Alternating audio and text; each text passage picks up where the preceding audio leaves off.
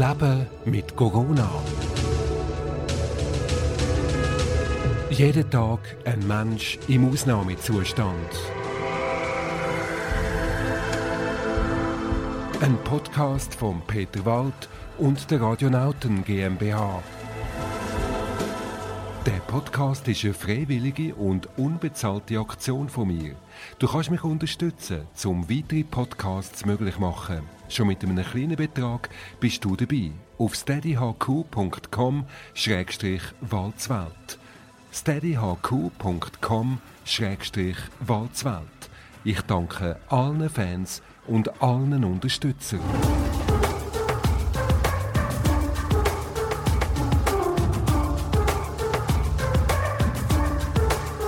Der Martin Steiger ist Anwalt und Unternehmer für Recht im digitalen Raum. Er ist abgesehen vom Beruf bei verschiedenen Projekten engagiert, unter anderem bei der digitalen Gesellschaft. Im Zusammenhang mit dem Coronavirus und digitaler Überwachung sagt er, der Zweck heiligt nicht alle Mittel, auch in der Krise nicht.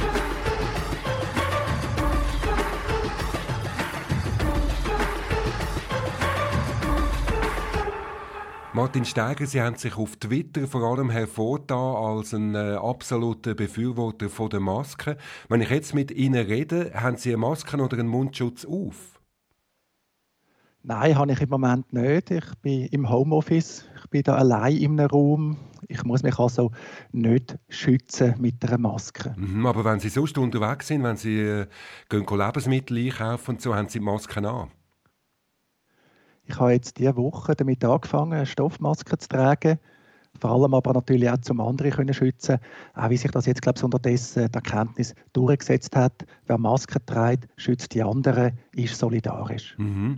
Aber wenn man jetzt so umschaut und vergleicht auch mit anderen Ländern, also in Italien läuft man glaube ich wirklich nur noch mit dem Mundschutz um, oder auch in Österreich ist es sogar schon Vorschrift, wenn man posten geht, muss man die, den Mundschutz anhaben. Hinkt da die Schweiz total hinein? Machen Sie da am Bund einen Vorwurf, dass er nicht rigoroser durchgreift? Im Moment ist man tatsächlich noch nicht so, wenn man so eine Stoffmaske trägt in der Schweiz. Das hat aber schon für andere Sachen gegolten. Als ich angefangen habe, den Leuten nicht mehr die Hand zu schütteln, ist das zum Teil sehr negativ wahrgenommen worden. Und das ist eigentlich die Tragödie bei der Covid-19-Krise, dass wir wie eigentlich eine Vorschau haben. Wir können in andere Länder schauen, weil sie Anführungszeichen voraus sind und wir machen es dann trotzdem nicht, sondern warten eigentlich gleich lang wie die Länder auch, bis wir dann etwas umsetzen. Und da dazu äh, gehören Masken dazu, aber leider auch ganz viele andere Massnahmen. Mhm. Sie stellen da wirklich Forderungen auch auf, immer wieder, äh, dass der, der Bund da soll zum Beispiel ähm, mehr Vorschriften machen. Wie, wie kommen Sie dazu jetzt als Anwalt in einem Bereich, wo jetzt vielleicht nicht unbedingt Ihr Bereich ist, nämlich Epidemiologie? Wie kommen Sie dazu, ähm, auch, auch da jetzt sozusagen so ähm, Ihre Meinung kundzutun? Ja, das ist richtig. Ich bin definitiv keine Fachperson für das Thema. Wenn Sie auch schauen, was ich fordere, was ich in den Raum stelle, dann beziehe ich mich normalerweise auf Fachleute. Da geht es ja vor allem um Twitter und bei Twitter hat sich schon sehr früh eine Community gebildet, auch in der Schweiz. Und das ist sehr wichtig, wie schon bei früheren Themen auch, aber da ist besonders wichtig, da können sich alle Interessierten vernetzen. Da kann man sich vernetzen mit Wissenschaftlern, da kann man sich vernetzen mit Politikern, da kann man sich vernetzen mit Vertretern der Zivilgesellschaft und dann kann man Erkenntnis daraus ziehen. Und äh, was halt noch der zweite Aspekt ist, und das ist äh, wirklich, finde ich, neu, wir haben einen weltweiten Echtzeitvergleich. Wir haben weltweit das gleiche Problem, zeitlich ein bisschen versetzt, aber wir haben das gleiche Problem und wir können schauen, was machen die anderen, wie machen sie es, was funktioniert. Und daraus kann man dann Schlüsse ziehen. Mhm. Das mit den Vorwürfen finde ich ein schwieriges Thema. Das Bundesamt für Gesundheit zum Beispiel sagt ja, äh, ja, wir haben Sachen nicht können früher noch machen. Die Menschen hätten das nicht akzeptiert. Und ich sehe das Argument durchaus. Auf der anderen Seite, wenn man jetzt zurückschaut, muss man schon sagen, da hat es Versäumnisse gegeben, viele offensichtliche Versäumnisse. Einerseits hat man verharmlost, also zum Teil ist fast kurios, wenn man jetzt ein was ist im Januar und Februar noch gesagt worden. Ähm, ein bekannter Arzt in der Schweiz hat zum Beispiel gesagt, ja, das Bulli aus China gut durchkochen, dann ist alles gut. Oder man hat auch gesagt, wir sind vorbereitet und so weiter. Und da hat sich jetzt herausgestellt, dass das eben leider nicht gestimmt hat. Auch wir in der Schweiz sind dummerweise nicht vorbereitet gewesen. Aber ich habe das Gefühl, wir haben schnell aufgeholt. Sie haben früh angefangen und auch früh gewarnt. Eben, Sie, haben, Sie sind einer der Ersten der die Hand nicht mehr gegeben hat, offensichtlich. Da sind Sie ähm, zum, zum, Teil dann komisch angeschaut worden. Wie kommen Sie dann eigentlich zu Ihrem Wissen, dass Sie äh, genau wissen, ja, eben, eigentlich müsste man da viel äh, fortschrittlicher sein jetzt schon? Es ist so, dass mir das Thema sehr früh begegnet ist, weil ich mich aus persönlichem Interesse sehr intensiv mit Ostasien befasse. Also mit Ländern wie Hongkong, Singapur, Taiwan, Japan und China. Und dort ist das Thema sehr früh gekommen. Und als ich dann wirklich gestutzt habe, wo man dann erfahren hat, ja, in China tun jetzt da ganze Städte, ganze Regionen abriegeln. Bei uns hat man dann gesagt, ja, das sind Chinesen, totalitär, Diktatur und so weiter. Das stimmt auch, aber man hat sich dann schon überlegen, ja, die haben ja auch eine Wirtschaft, die wollen auch Wohlstand, wieso machen die das? Ich habe dann auch einmal geschaut, so, bei Twitter ist für mich das Thema das erste Mal Ende Januar auftaucht. Um, und seither hat es natürlich an Bedeutung äh, erheblich zugenommen, muss man sagen. Und ähm, ja, online sind sehr wichtige Informationsquellen und es hilft, wenn man äh, sich natürlich gewöhnt ist, Informationen online zu finden und auszusortieren. Es gibt natürlich wie immer viel Schrott, es gibt viel Troll, es gibt viele Sachen, die nicht glaubwürdig sind. Und da hilft es, äh, wenn man eben jetzt Medienkompetenz, auch Social-Media-Kompetenz nicht erst in dieser Situation muss aufbauen muss. Wir hätten eigentlich können die internationale Lage mit dem Covid-19 als Vorbild nehmen, um anders und früher darauf reagieren. Das sagt Martin Steiger, Anwalt und spezialisiert im digitalen Recht. Wie hätten wir dann konkret müssen Massnahmen beschließen und was für Massnahmen wären das gewesen? Ich frage das Martin Steiger als nächstes da im Podcast Leben mit Corona.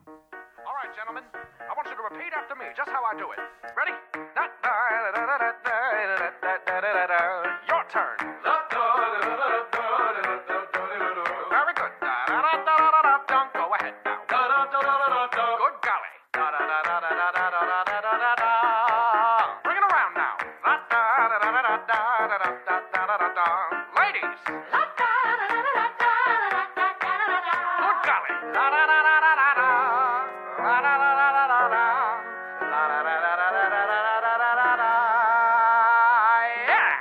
and gentlemen, may I present to you Mr. Charlie Puth on keys.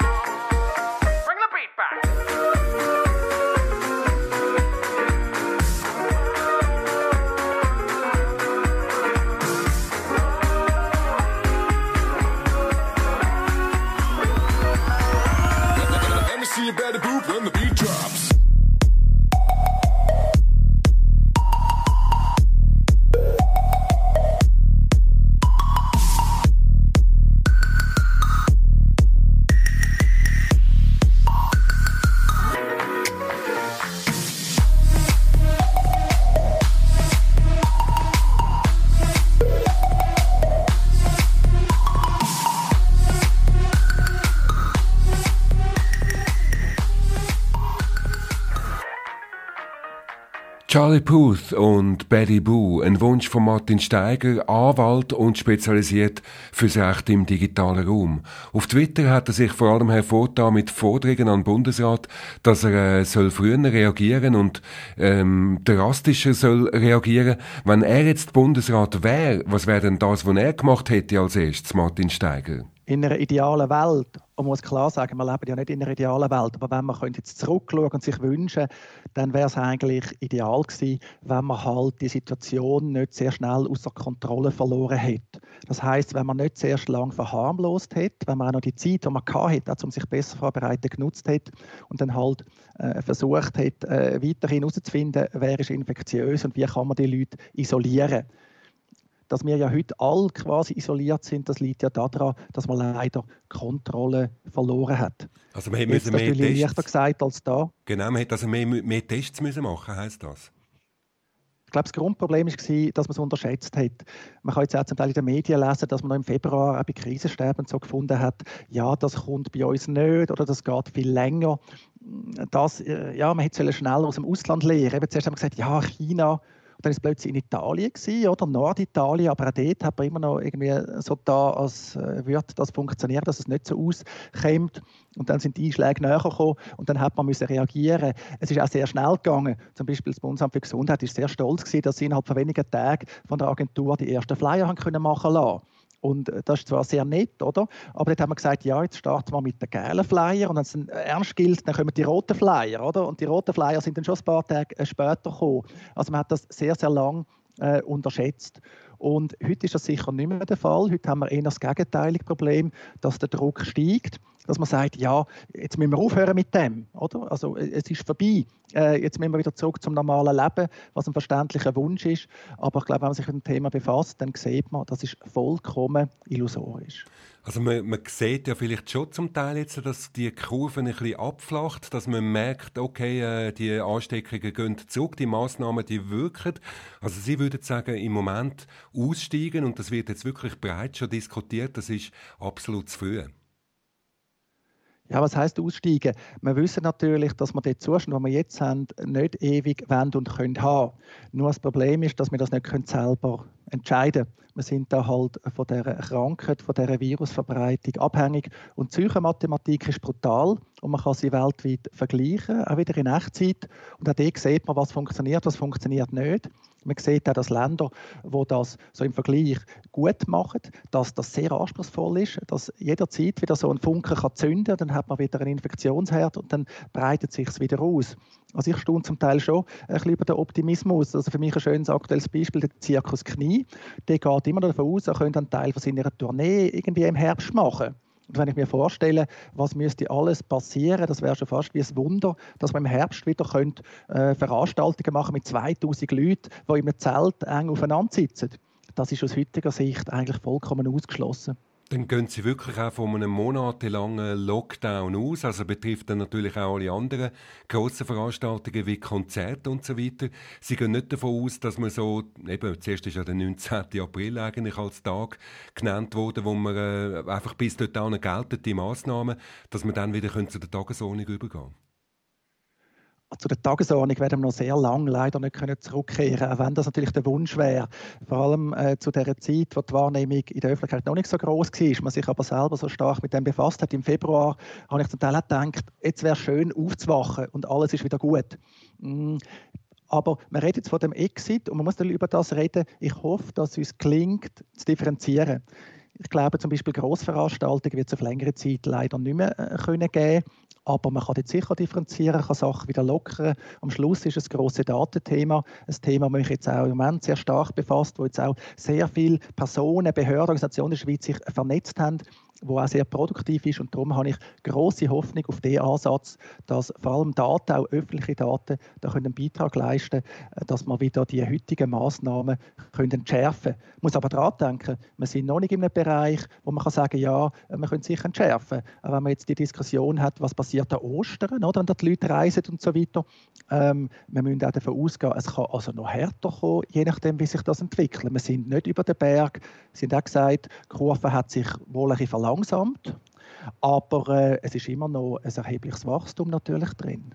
Sie beschäftigen sich vor allem auch mit digitalen Themen und ähm, da ist natürlich ein Thema die digitale Überwachung.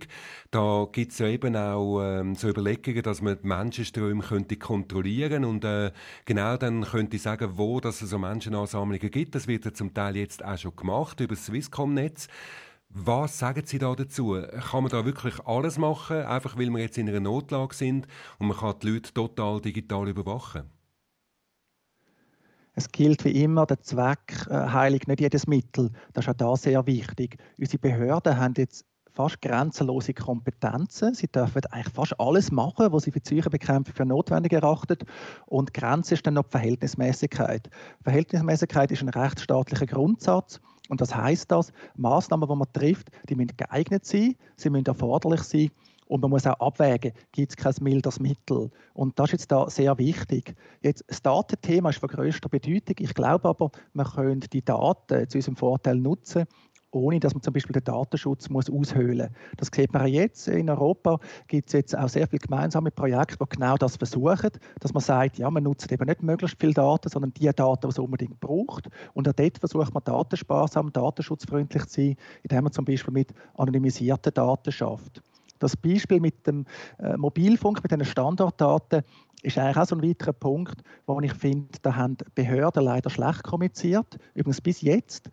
Das kann durchaus ein sinnvolles Mittel sein, dass man es macht, um äh, Menschenströme zu äh, prüfen, um zu schauen, ja, wird äh, da der Lockdown eingehalten aber man hat nicht transparent informiert, man hat zuerst auch falsch informiert und bis heute hat man da keine Offenheit geschafft, was ich verheerend finde für das Vertrauen in die Behörden. Mhm, und die Unsicherheit ist entsprechend groß. Also ich habe das auch von verschiedenen anderen gehört, wo jetzt das Gefühl haben, ja, sie werden total überwacht. Jetzt sind wir wirklich in dem George Orwell-Zeitalter angekommen, wo wir ähm, auf Schritt und Tritt verfolgt werden. Wie, wie kann ich als Bürger äh, da einigermaßen Kontrolle darüber äh, behalten?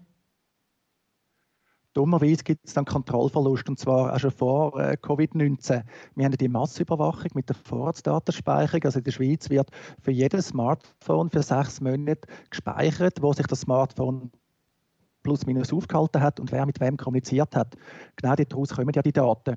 Und jetzt ist es so, dass Swisscom da ein kommerzielles Produkt schon vor einiger Zeit daraus gemacht hat, wo man, Sie sagen, das sei anonymisiert, eben kann schauen, wo hat es wie viele Personen. Das nutzt zum Beispiel Veranstalter oder auch äh, Unternehmen im öffentlichen Verkehr nutzen das. Also da kann man gar nicht so viel machen, es sei denn, man tut kein Smartphone mehr verwenden. Was aber gerade jetzt, wo die Digitalisierung äh, zwangsläufig explodiert, natürlich eine schlechte Idee wäre. Also man hat nicht viele Möglichkeiten. Konkret jetzt bei dem Swisscom-Beispiel gibt es ein Opt-out. Also wenn man Swisscom-Kunde ist, kann man ähm, da ins Kundenzentrum gehen und sagen, man will da nicht an diesen Datengeschichten teilnehmen. Das haben wir schon bislang können.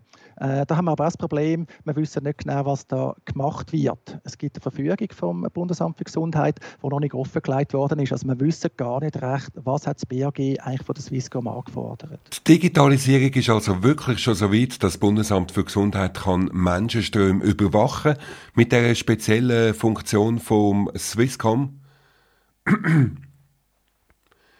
Die Digitalisierung ist also wirklich schon so weit, dass man Menschenströme kann überwachen und zum Beispiel kann schauen, wo es größere Menschenansammlungen hat und dann könnte dann unter Umständen die Polizei aufgrund von so einer Meldung einschreiten. Wie weit ist denn aber eigentlich das Bundesamt für Gesundheit selber in der Digitalisierung? Man hat schlimme Sachen gehört, nämlich zum Beispiel, dass sie immer noch mit dem Fax kommunizieren. Meine Frage an Martin Steiger, ist das noch zeitgemäß, dass dann gar nach dem nächsten Wunsch nämlich vom Martin Steiger.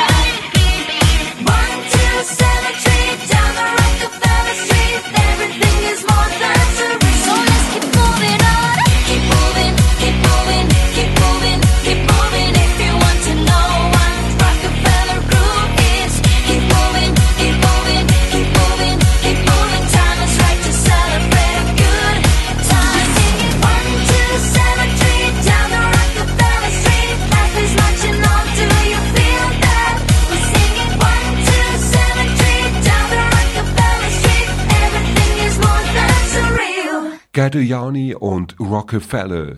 Für die Bewältigung der Krise ist es für das Bundesamt für Gesundheit essentiell wichtig, dass sie die Menschenströme können kontrollieren und dass sie digital auf dem absoluten neuesten Stand sind, auch für den Austausch von den Fallzahlen, die da in den einzelnen Kantonen erhoben werden. Jetzt haben wir gehört, sie kommunizieren immer noch mit Faxgeräten. Ja, tatsächlich. Das Jahr 1970 ist zurück, im Jahr 2020. Kann denn das überhaupt funktionieren? Martin Steiger, wie glauben Sie, ist das Bundesamt für Gesundheit äh, digital aufgestellt? Ist das noch zeitgemäß? In der Schweiz, gerade bei vielen Behörden, haben wir leider einen erheblichen digitalen Rückstand. Und beim BAG fällt das jetzt halt besonders auf. Man hat das auch gemerkt, auch der Herr Koch, der jetzt ja sehr bekannte Figur geworden ist, der hat die Medienkonferenzen hat er immer ein salopp geantwortet, hat das Fax in den Himmel gelobt und hat gefunden, die Daten seien all gar nicht so wichtig. Ich glaube, unterdessen hat er dort das Umsetzen, das Umdenken äh, eingesetzt und äh, ja, man kommt da auf Touren. Das ist eigentlich das Problem bei dem Thema, wenn man sich überlegt, von den Zeiträumen her, alles geht sehr schnell, es ist viel schneller gekommen, als eben viele gedacht haben, äh, auch Positionen sind völlig gekippt und das gilt halt auch bei dem Thema. Jetzt, als wir da einen grossen Vorteil haben, ist unsere föderalistische Schweiz. Das BAG hat zwar da lange ein Datenproblem gehabt, vielleicht haben sie jetzt noch ein gewisses Datenproblem und Digitalisierungsproblem, aber Kantone können einspringen. Da ist jetzt vor allem der Kanton Zürich mit seiner Fachstelle für Open Data hat das übernommen und angefangen, Daten zu sammeln. Und unterdessen ist das eigentlich die äh, wichtigste offizielle Quelle der Schweiz für Daten über Covid-19. Daten die sind jetzt frei zugänglich, auch über standardisierte Schnittstellen, damit die eben alle können verwenden können. Also so kann man sich eben dann auch gegenseitig unterstützen. Die jetzige Krise löst einen richtigen digitalen Schub aus, auch so ein bisschen im Berufsleben, wo jetzt viele im Homeoffice sind und plötzlich ähm, werden Zoom oder Jitsi jetzt wie verrückt gebraucht. Kann man da einfach bedenkenlos mitmachen oder gibt es auch dort aus Ihrer Sicht Datenschutzbedenken, äh, die man müsste anmelden müsste? Der Datenschutz sollte natürlich immer mitlaufen, vor allem auch in der Form von Datensicherheit. Zoom ist jetzt gerade in der Negativschlagzeile, ich glaube zum Teil aber zu Unrecht. Ähm, man schaut dann jetzt sehr genau auf die Finger. Aber ähm, alles in allem funktionieren all die Tools sehr gut. Wir haben schon vor Covid-19 immer die Diskussion gehabt, ja, darf man WhatsApp noch verwenden? Und WhatsApp ist ein schönes Beispiel, weil klar, Facebook, was dahinter steckt, ist unsympathisch, in eine schlechte Reputation, auch was äh, Datenschutz betrifft. Aber wenn man WhatsApp selber nutzt, ist die Erfahrung eigentlich sehr gut. Oder? Also äh, der typische WhatsApp-Nutzer hat nicht das Datenschutzproblem, sondern er sagt, hey, ich kann gratis mit Milliarden von Leuten auf dem Planeten potenziell in Echtzeit kommunizieren und es sogar noch verschlüsselt. Also man muss immer ein bisschen abwägen. Auch da gilt, der Zweck heiligt nicht jedes Mittel, aber man muss auch Prioritäten setzen. Ein aktuelles Beispiel sind eben so äh, Apps für digitales Unterrichten. Da hat der Datenschutzbeauftragte vom Kanton Zürich hat äh, Listen veröffentlicht und jetzt auch gesagt, äh, dass es natürlich Tools gibt. Ja, die werden unter Normalbedingungen vielleicht nicht koscher, aber die kann man jetzt temporär verwenden. Und woran liegt das? Man muss immer abwägen. Der Datenschutz gilt nicht absolut. Wenn Sie jetzt die Wahl haben, ein gutes Tool äh, zu verwenden, um weiterhin äh, können Kinder unterrichten, was Recht auf Bildung haben, dann muss man vielleicht sagen, ja, da müssen wir abwägen, wie groß ist das Risiko, Bildung versus Datenschutz, wie groß ist die Gefahr und dann kommt man vielleicht zum Ergebnis in vielen Situationen, ja, ähm, da tun wir das Tool jetzt verwenden, ist zwar nicht perfekt, wir werden es nicht dauerhaft verwenden, im Moment können wir das aber verantworten. Wie sieht es eigentlich bei Ihnen im äh, Berufsalltag aus? Haben Sie jetzt völlig auf Online umgestellt? Tun Sie Ihre Kunden jetzt nur noch online beraten oder gibt es da eben mit den notwendigen Vorsichtsmaßnahmen, mit den Masken und allem, gibt es da gleich noch äh, Treffen im realen Leben? Nein, wir haben seit rund zwei Monaten haben wir keine persönlichen Besprechungen mehr, sondern wird alles über digitale Kanäle abgewickelt. Mhm, und wie glauben Sie oder wie sehen Sie, sind die Schweizer äh, digital aufgestellt? Sind sie da voll äh, mit der Zeit? Das ist sehr unterschiedlich. Für uns ist es eigentlich erleichtert, weil wir machen Recht im digitalen Raum. Das heißt, unsere Mandanten sind häufig IT-affin. Wir haben schon bislang viele Mandanten nie persönlich getroffen, sondern nur über digitale Kanäle jeweils Kontakt gehabt. Ja, und sonst stelle ich fest, ähm, das ist auch klar, wir sind ja nicht irgendwie äh, weniger begabt als der Rest der Welt, dass viele äh, Mitmenschen die bis jetzt ein skeptisch sind, da schnell aufholen. Zum Teil braucht man eine Anleitung, ähm, aber es holen äh, Mitmenschen sehr schnell auf. Ich sehe das auch im privaten Umfeld, gerade ältere Menschen, ähm, die verwenden unterdessen völlig selbstverständlich digitale Tools, gerade eben um den Kontakt mit der Familie können pflegen, was ja wirklich sehr brutal ist, oder? dass äh, Großeltern äh, vom Rest der Familie äh, separiert werden. Aber da kann man zumindest mit digitalen Mitteln ein bisschen nachhelfen. Jetzt haben wir eben gehört, die Kurve ist am Abflachen. Sie haben aber doch eine düstere Prognose gestellt für die Zukunft, dass es äh, vielleicht eben doch noch länger gehen wird. Was wäre denn Ihr Wunsch jetzt einfach an die Leute da außen, die jetzt auch Podcast hören? Was wäre Ihr Wunsch? Ähm, wie soll man sich in der jetzigen Phase von der Krise am besten verhalten? Langfristig bin ich auch sehr optimistisch, dass man das schafft. Mein Pessimismus ist eher kurzfristig, dass man wiederum glaubt, man könne in dieser Situation alle Entscheidungen selber fällen. Muss ich einfach klar sein, wir reden hier von einem Virus und das interessiert sich nicht für unsere Befindlichkeiten, sondern es gibt Maßnahmen, wir wissen, die funktionieren, wir wissen, dass wir die Maßnahmen vielleicht auch wieder runterfahren können, aber es braucht äh, Geduld weil ähm, das drunkt mir jetzt recht trivial, wenn man da jetzt einfach schnell runterfährt oder auf notwendige Maßnahmen verzichtet, dann holt es einfach wieder ein. Und ähm, es werden jetzt auch viele Illusionen gepflegt und ich empfehle eigentlich allen, versuchen sich gut selber zu informieren. Und ja, vielleicht keine Illusionen pflegen. Das Maskenthema gehört für mich auch noch dazu. Ähm, ich erlebe, dass sehr viele Leute äh, sich sehr vehement gegen die Maske aussprechen und dort habe ich das Gefühl, das ist vielleicht auch noch psychologisch interessant. Wieso ist das so? Äh, auf Twitter habe ich eine kleine Umfrage gemacht und viele überzeugende Antworten zurückbekommen und die überzeugendste ist eigentlich, ja, wenn man eine Maske trägt, dann ist es definitiv bei einem selber angekommen. Man kann dann nicht mehr sagen, ja, ich bleibe sicher gesund, das ist das Problem der anderen, sondern ja, es trifft einem dann natürlich direkt. Und ich glaube, es braucht den Realitätsbezug, ohne dass man gerade äh, in Depression äh, versinkt. Mhm. Also dann würden Sie sagen und allen auch anraten, in der jetzigen Phase, auch wenn es noch nicht vorgeschrieben ist, aber unbedingt, wenn man rausgeht, dann mit Maske. Das mit der Maske ist ein schönes Beispiel, wo eigentlich nicht sinnvoll ist, wenn ich eine Empfehlung gebe. Aber wenn man zum Beispiel qualifizierte Leute zulässt, dann merkt man, dort hat es auch ein Umdenken gegeben. Das Paradebeispiel, der unterdessen sehr bekannte äh, deutsche Podcast vom äh, Professor äh, Drosten, mhm. wo auch über das Thema redet, sehr differenziert. Und eben, das ist sehr wichtig, dass man daran denkt, ja, äh, so eine normale äh, Stoffmaske mit der kann man sich nicht primär davor schützen, ein Virus einzuatmen. Aber man kann andere davor schützen, wenn man selber ausatmet, wenn man muss husten oder auch wenn man muss nüssen. Es trägt auch natürlich dazu bei, dass eben nicht alle Leute, die krank sind, eine Maske tragen, dass die nicht stigmatisiert werden und es kann durchaus eine gewisse Wirkung haben. Und das heißt jetzt zum Beispiel, ja, man muss sicher nicht nur mit Maske rausgehen. Also wenn man geht spazieren, was bei uns ja zum Glück noch erlaubt ist, oder frischer Luft, dann ist sicher keine Maske erforderlich. Ist übrigens auch relativ unbequem zum Tragen. Auch Schnaufen geht nicht mehr so einfach etc. bei so einer Stoffmaske. Mhm. Aber vielleicht wenn es in den Laden geht oder wenn man sogar noch ins Büro muss, denke ich, ist das sicher etwas, was äh, sinnvoll ist. Und ich freue mich darum auch, dass es in der Schweiz viele Angebote gibt für die Stoffmasken, also unterdessen sogar für modebewusste Leute. Äh, ich glaube, das ist ein kleiner Beitrag, einer von vielen kleinen Beiträgen. Mhm. Man darf einfach nicht immer auf die Perfektion gehen.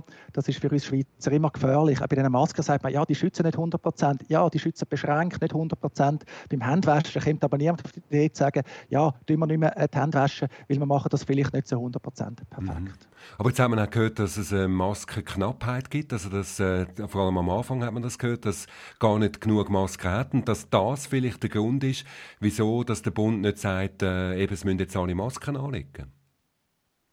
Ja, das ist eine gute Frage von der Krisenkommunikation. Ich bin der Meinung, man muss eigentlich in einer Krise möglichst transparent kommunizieren. Bei der Maske haben wir genau das Beispiel, das heißt, ja, das BAG hat gesagt. Und ja, ich kann mir gut vorstellen, dass das BAG das gesagt hat, weil die Masken wirklich knapp sind, vielleicht immer noch knapp sind. Man will nicht, dass Sie und ich jetzt im Fachpersonal und an anderen Orten, wo man die Maske braucht, die dort weghamstern. Aber auch da wieder kann man ins Ausland schauen. Tschechien zum Beispiel hat sehr schnell eine Maskenpflicht eingeführt, und zwar überall im öffentlichen Raum. Die haben aber auch nicht genug Masken gehabt. Was ist passiert? Innerhalb von zwei, drei Tagen hat einfach die ganze Bevölkerung sich selber Masken gebastelt. Äh, man hat sogar Leute gesehen, die irgendwie improvisiert ihre hoffentlich saubere Unterhose vor das Gesicht gebunden haben. Also man hat da schon Möglichkeit, eben, es muss nicht perfekt sein. Auch bei diesen Masken, Sie und ich brauchen jetzt sicher keine Filtermasken. Wir sind nicht in einer Hochrisikoumgebung, hoffe ich mal, aber man kann so einen kleinen Beitrag leisten, eben gerade mit Masken, die man sich kann, äh, selber basteln kann, die man jetzt bei Hilfsprojekten kaufen kann. Ich habe schon gedacht, ist eigentlich etwas Gutes, oder? Auch für jetzt Leute, die hier eingesperrt sind, die vielleicht noch eine Nähmaschine und so weiter haben.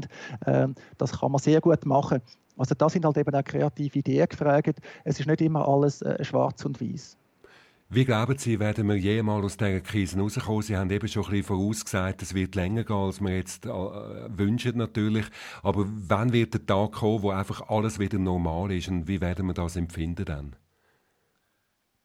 Ja, die Normalität wird eine andere sein. Wenn wir jetzt so den Fachleuten zuhören, dann ist echt die grosse Hoffnung, dass es früher oder später einen Impfstoff gibt. Wobei ich mich da frage, oder gibt es einen Impfstoff? Äh, ich hoffe äh, dass das heute möglich ist. Ich hoffe, dass wir den auch in der Schweiz überkommen. Im Moment haben wir ja keinen Hersteller mehr.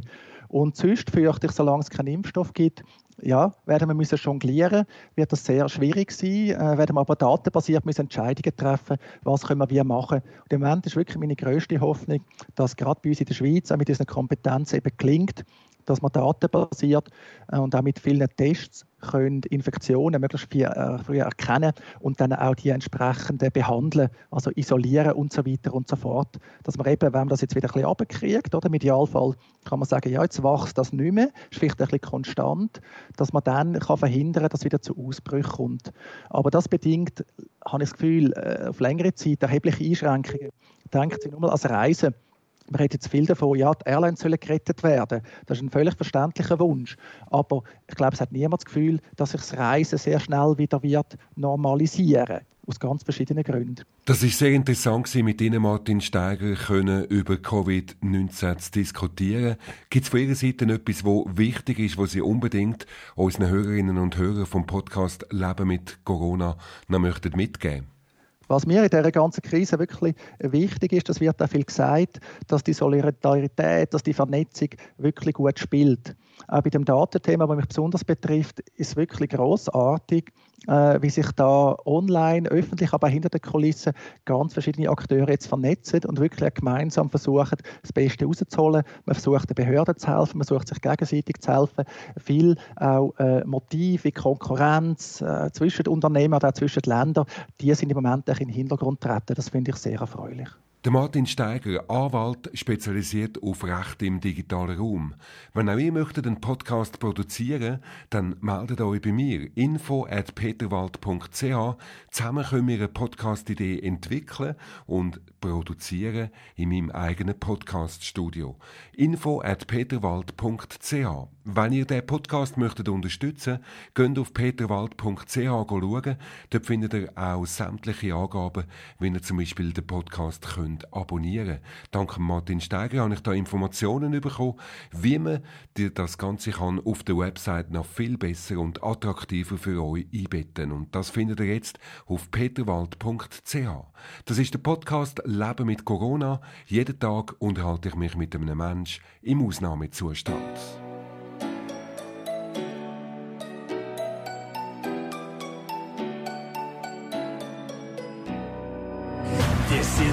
Worst team I have ever played within my life. When we finally get on the point, everyone dies.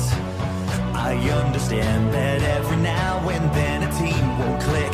When it comes to you, I don't think I can sympathize. You should have picked mercy. Should have picked any kind of support. You ended up losing, and it's all your fault. You should learn how this game works. You should have been helping. So you're the type that gets a mic and tries to lecture me when you're the most useless person we have on our team. I've never seen anybody rage quite as hard as you. Maybe you should go back to playing Team Fortress 2. I'm not gonna be mercy. I'm not gonna be any kind of support. Ended up losing, and you all but tears are what I look for. Should have been mercy.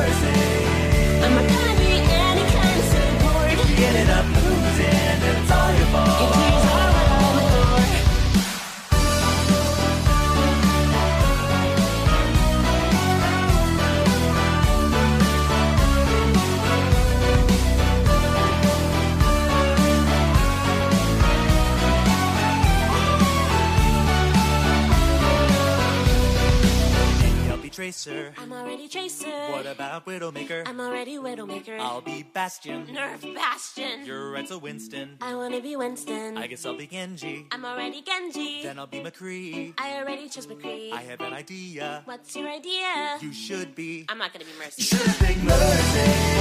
I'm not gonna be any kind of support. You ended up losing, and it's all your tears are what I look for. I'm not gonna be Mercy. You should have picked any kind of getting up.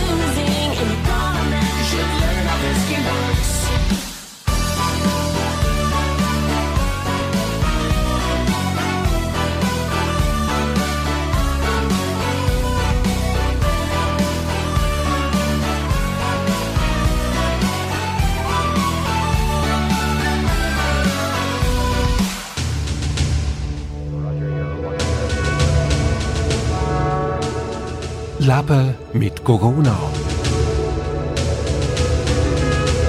Jeden Tag ein Mensch im Ausnahmezustand.